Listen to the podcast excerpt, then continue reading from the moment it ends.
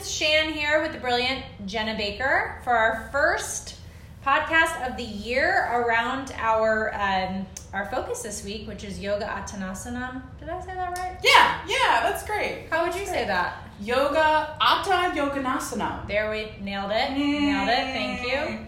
Uh, would you like to expand on what that means? Yeah, so h- welcome. Hopefully, if you're listening to this, it's basically the new year, right? Yeah. Um, the beginning of all things. And Atta Yoganasanam is the first sutra in the Yoga Sutras of Patanjali.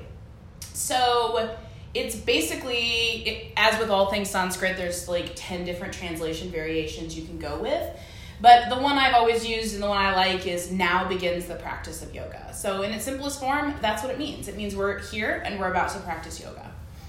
So we have this actually on our door as you walk into Oh, the yeah. practice Indy. Um, maybe talk a little bit about who exactly was Patanjali. I think his name gets thrown around, but unless you've done a 200 hour yoga teacher training, and even then you may still have not have heard of him. Like who is he, she, they, and Yeah. and what is this in reference to? Yeah, so Patanjali is was maybe an author of the Yoga Sutras. And the reason we say is maybe was is because we're not 100% clear. Because yoga comes from a tradition that was fundamentally an orally transmitted tradition. Um, we don't know if Patanjali fully existed. There are a lot of mythologies around who Patanjali was. Um, it could have been that he was a single great yogi who said, I'm going to distill all of this information from the very vast resources that are available in South Asian um, literature. And I'm going to create this single book of 196 sutras. And a sutra, for anybody who doesn't know, is basically an aphorism. It comes from the same root as the word suture. So it's like a small thread or a stitch. Um, so it's a small, self contained thing that's serving a purpose, uh, which of course is literally an aphorism. So he, according to many mythologies, said, I love all of this content that we have from the Vedas, but it's so large, no one, no single person can deal with it because again, nothing was written down. And Patanjali said, I'm going to distill all of this into a single sutra form. To be clear, too, there are many different sutras. So it- that's another like common misconception in the West because we're so deep in the Patanjali world. We think like if we say the sutras, we think, oh, it must mean Patanjali's Yoga Sutras. There are so many sutras. It is a it is a form of literature from South Asia. So basically, Patanjali at some point, or the artist formerly known as Patanjali, or the the you know the boy band known as Patanjali, got together and said, "Hey, I'm gonna write all this down." It could be like the Bible in the sense that it had a bunch of authors. It could have had just one. We don't really know. Uh, but we do know that at some point, these ideas, these aphorisms, these threads of knowledge got written down. And then given to students who came to study yoga um, for Patanjali or his devotees or his students or groups of students. And so eventually they got written down. Eventually they got translated to English. Um, the thing about sutras in Sanskrit is everything is like really up for debate. So there are a ton of versions of this yoga sutras you could read. Um, and so you can start on just a yoga sutra journey and read so many different hot takes.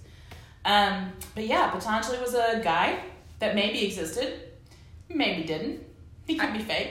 I kind of uh, attribute him to like William Shakespeare. Yeah. You know, like Billy Shakespeare. Do we Yeah. know? Was there a Billy Wilder? I mean, I'm pretty much on the side that like Edward de Veneer is like The actual Shakespeare. Billy. Yeah, I mean, I'm straight up on the, on that team, but there are many people who don't believe that. I feel there had to have been a, if it wasn't some. This is a fucking tangent, but if Sidebar. it wasn't, if it wasn't an influence, it was directly uh, partially written by a woman. Because there's so much. Ooh, there's so hot much of what William Shakespeare. Yeah. Uh, what he talks about that like is is very feminine. Yeah. and, Oh, yeah. Um, but also masculine. And I, I just feel like I just feel like he had to at least have had an influence. Anyway, I mean, this is why. Edward de Veneer is a is a good or Edward Veneer or whatever. He's like some lord. He was like really close to Queen Elizabeth, but he was basically bisexual and totally doing gender nonconformity way before anyone Yes, was doing it. So Yes, straight up.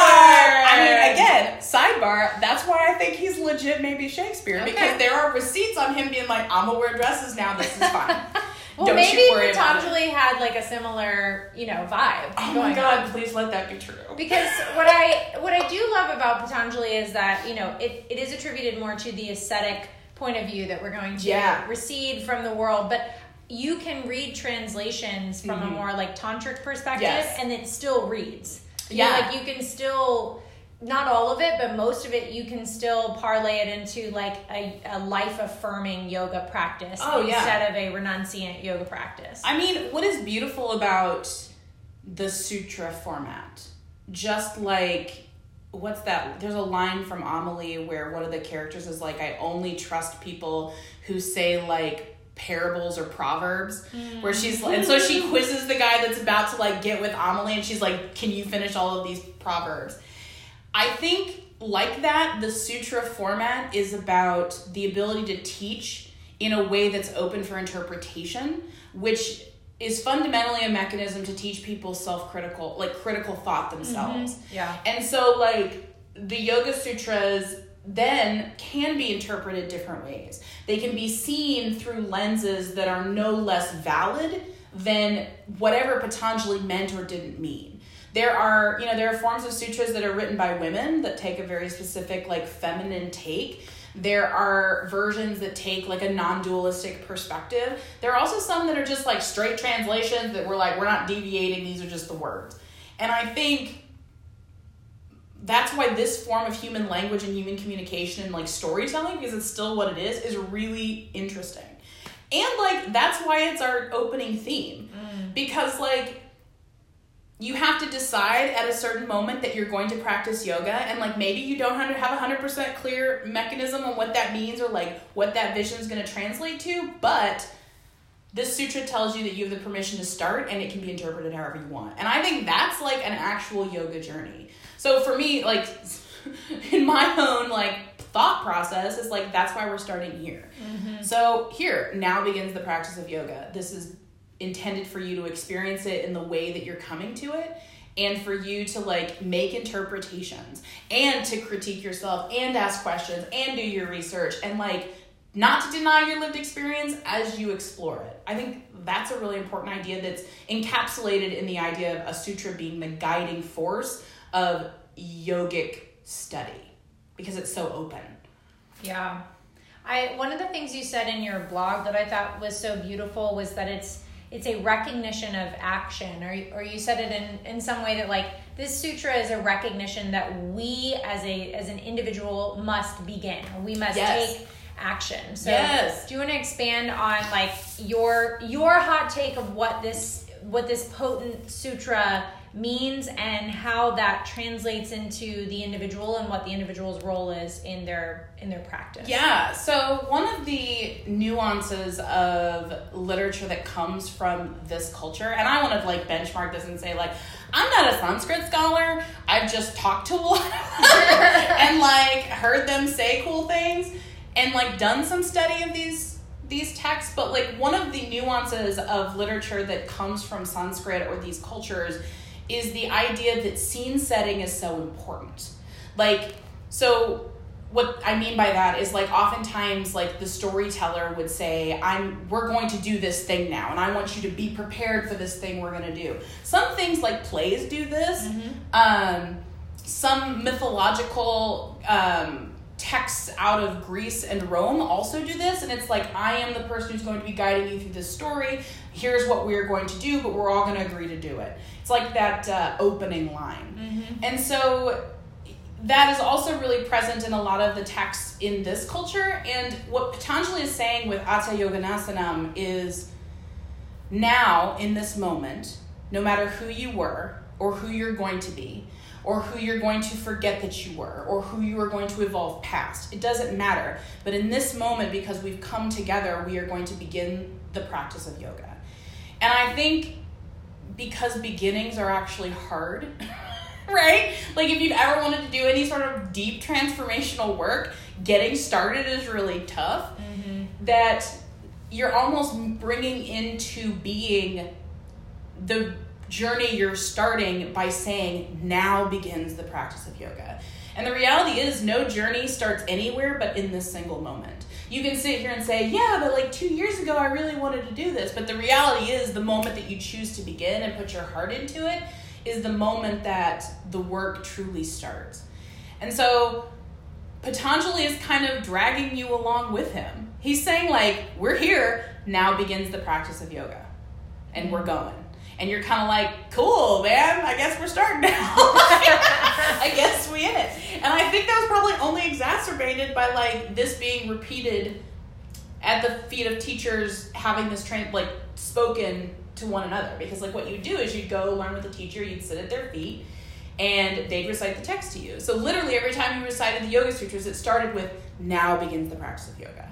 So it's not just a single beginning, but it's the acknowledgement that every time you engage with yoga, it's a new beginning also Mm-hmm. that's never ending and so i don't think it's like probably secret that i'm not a huge patanjalian fan um, if you didn't know that spoiler but i think this sutra is so powerful it's the it's the magic spell you're speaking to the new yoga you that you want to bring forward Mm-hmm. so like now begins the practice of yoga. Now we come together to expand on the study of yoga. That's another like way it's defined. It's like all of that is like we're doing it in this moment. The only time it can actually happen. Mm. Love that. Um, how do we actually begin a yoga practice? Well, first, I mean, you have to want to do it, right? Just with anything, if you don't really want to do it, you're not going to have a super great practice because, spoiler, the more important word in yoga practice is probably practice, right? It's a depth over time, it's a lifestyle choice in a lot of ways, no matter the level of depth you get into it.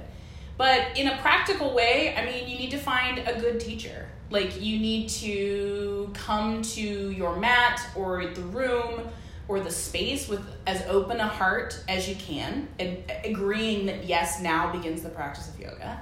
And you need to find a good teacher, and you need to find a little courage. I think is probably the answer. like you gotta, you gotta know that it's it's a journey and it's a marathon. It's not a sprint.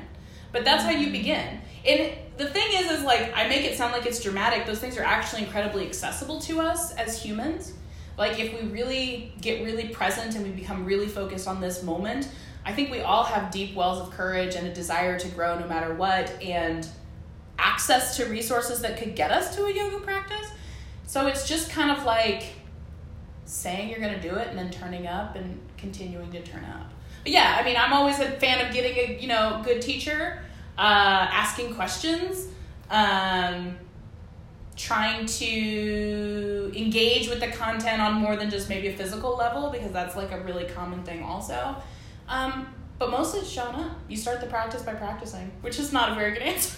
No, I think I mean I think that's like uh, you know, this time of year everybody's buying like new planners and you know like redoing their wardrobe Oh, and yeah. all these things, right? Because I think it's easier to do sometimes it's easier to do the prep work before actually Mhm. beginning. You know, it's Mhm. the the fun part is getting the school supplies. yeah. The not so fun part is like opening the door on the first day of school to reveal like who your shit classmates are. Or maybe I'm just projecting on my No, own. but that's real. like the idea of like preparation, there's so much potential. Yes. it could the the thing, you're, the journey you're beginning could be anything, and it's there's there's no taint to it in any way, shape, or form. Like it's literally pure Right. and unmanifested, and it's just pure potential, and that's super great.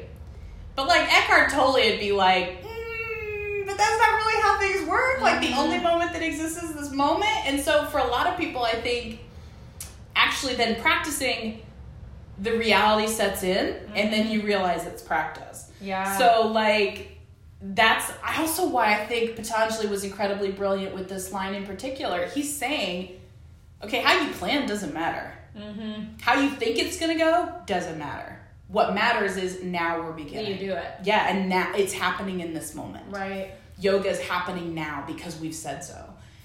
So yeah, I mean, no, I think everybody does that. I think that's how like New Year's resolutions just go real, real sidebar. Yeah. But also, like, I'll say too, as you're talking about like this time of year being particularly magical for this type of work, you're surrounded by people who are bringing that same energy. Yeah. So if this is like if this speaks to you as like I want to begin a yoga practice or I want to go deeper with my yoga practice, like there is no time like the beginning of the year because everyone and their mom is trying to manifest something new for themselves. Mm-hmm. So like being in that energy can be incredibly helpful for a new yoga practice or really any practice. Or just getting back to Yeah, it, coming know? back to your yeah. mat, like re-engaging or readjusting the now of when the yoga practice is occurring. Like this is the time. And I mean it's corny, but that's why people do it. It's the new year.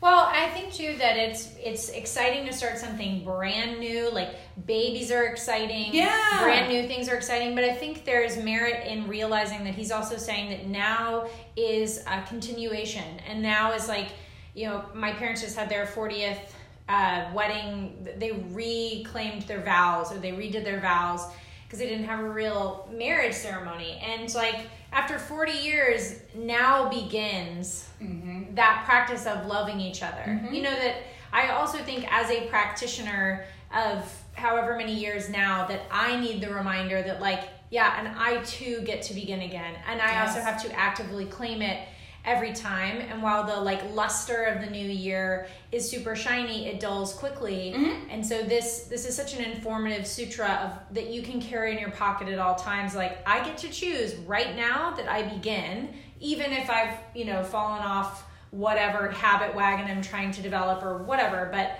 yeah, I think it's super brilliant because it's not just for the baby and it's not no. just for the shiny new thing. It's for the thing that you've been doing for 40 years but can still choose to actively begin again and and reset and claim that new feeling of of active participation. Yes, and it's like yeah, and then the sutra can expand over time and then when you come back to it even if you have a very strong daily practice you realize that yoga occurs in every moment mm-hmm. right it is literally now so we're sitting in a room we're recording a podcast yoga's happening now too because we've been reminded of that so like I'm very serious about like this is a I find this to be like a really blessed like mantra in a sense of like it's a magic it's the magic incantation of yoga. It's like it's like your your Harry Potter like spell to be like bring yoga into your life in a really tangible way. And I just think that's super cool. Patanjali got this one really right.